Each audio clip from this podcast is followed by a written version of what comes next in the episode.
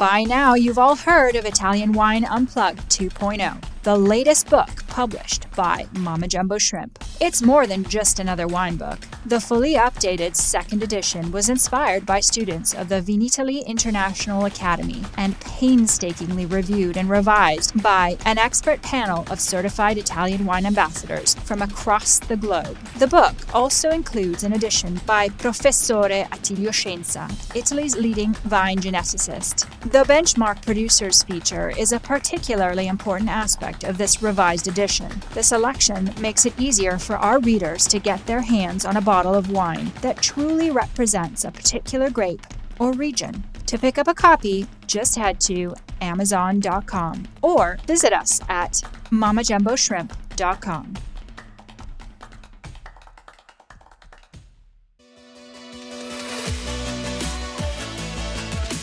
For all the super wine geeks out there, we have a special new series dedicated to you. We are reading excerpts from our new edition of Italian Wine Unplugged 2.0. Wine lovers, tune in for your weekly fix only on Italian Wine Podcast. If you want to own a copy of this new must read Italian wine textbook, just go to Amazon.com or visit us at MammaJumboShrimp.com.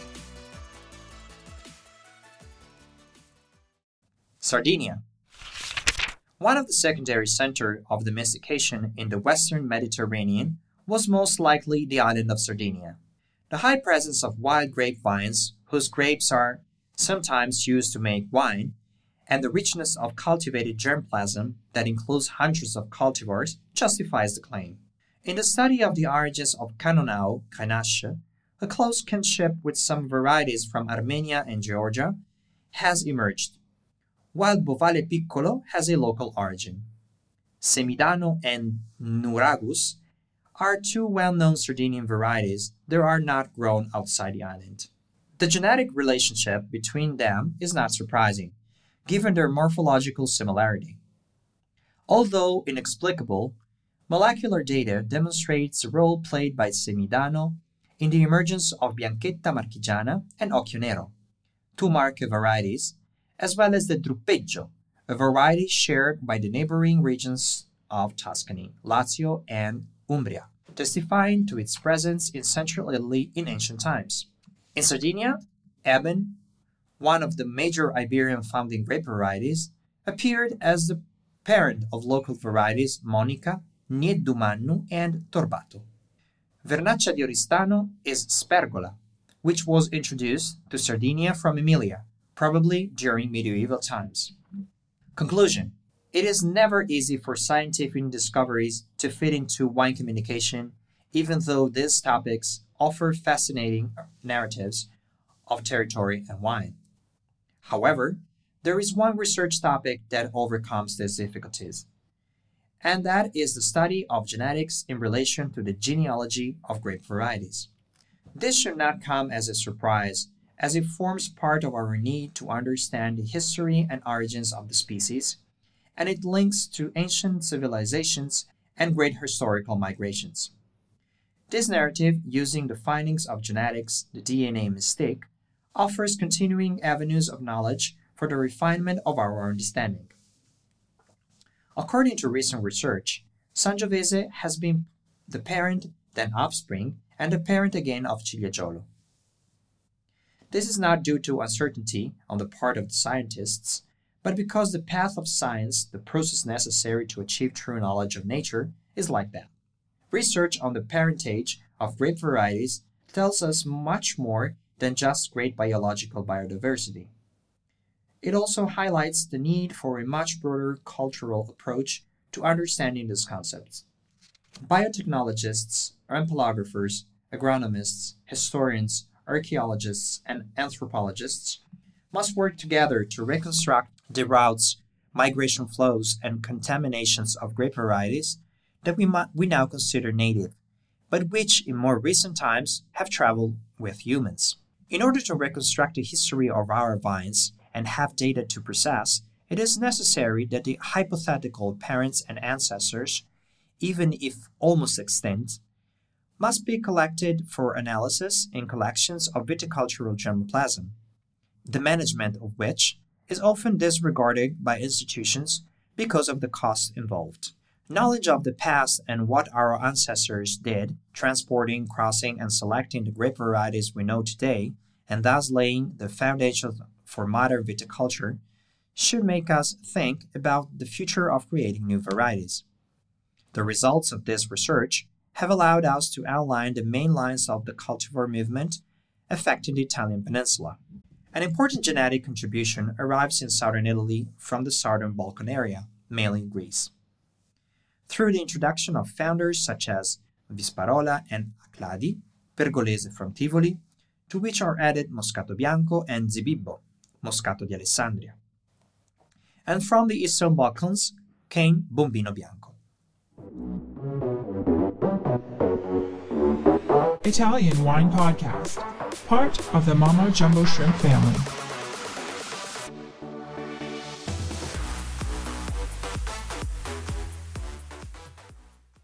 In the opposite direction, from Italy to the Iberian Peninsula, is the migration, followed by local hybridization of Prié Blanc Valdostano and also as Agostenga from northern Italy to central Spain.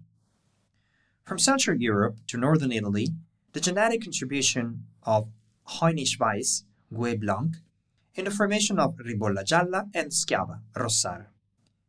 Gouais Blanc, one of the main ancestors of French grape varieties, has long been present in many places in northern Italy under various synonyms Liseire, Breveiral, and Lisora, and contributed to the formation of grape varieties still grown in Italy, such as Ribolla. Dioeciousness and subsequent cross fertilization in wild grapevines have produced a high level of heterozygosity, the condition of having two different alleles at a locus, an essential condition of survival from these species. This heterozygosity has also remained very high due to the models of agamic multiplication and is the basis of the high genetic variability that in grapevines, contrary to other species subject to decline, has increased over time due to intense varietal circulation that has marked their genetic structure. A common characteristic of many European founder vines, including Marufo, Heben, Corna Alba, Malvasia aromatica di Parma, and Termarina, is that they have female flowers and are sometimes stable grapes. This is one of the reasons why these varieties fill the role of mother vines.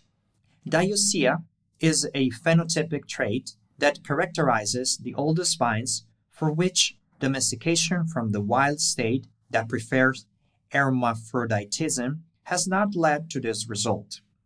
In addition, the progeny of a female plant derived only from crossing is less prone to inbreeding depression or reduced biological fitness.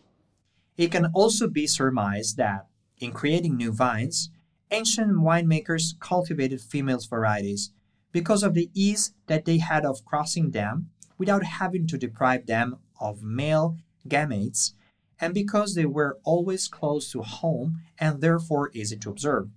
Pedigree research has shown that spontaneous crossing has been the main strategy for the emergence of new varieties, while very few cultivars derive from self pollination, highlighting the fact that vine fertilization is not only cleistogamous, but can also occur through anemophilous and entomophilous pollination.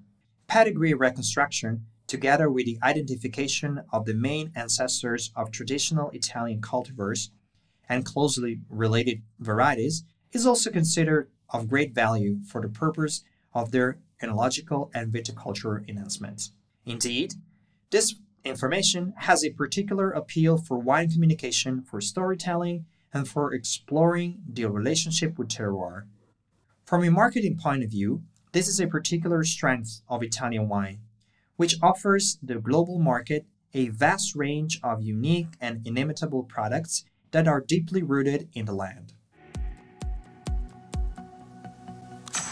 Listen to the Italian Wine Podcast wherever you get your podcasts. We're on SoundCloud, Apple Podcasts, Spotify, Himalaya FM, and more. Don't forget to subscribe and rate the show. If you enjoy listening, please consider donating through ItalianWinePodcast.com. Any amount helps cover equipment, production, and publication costs. Until next time, chin chin.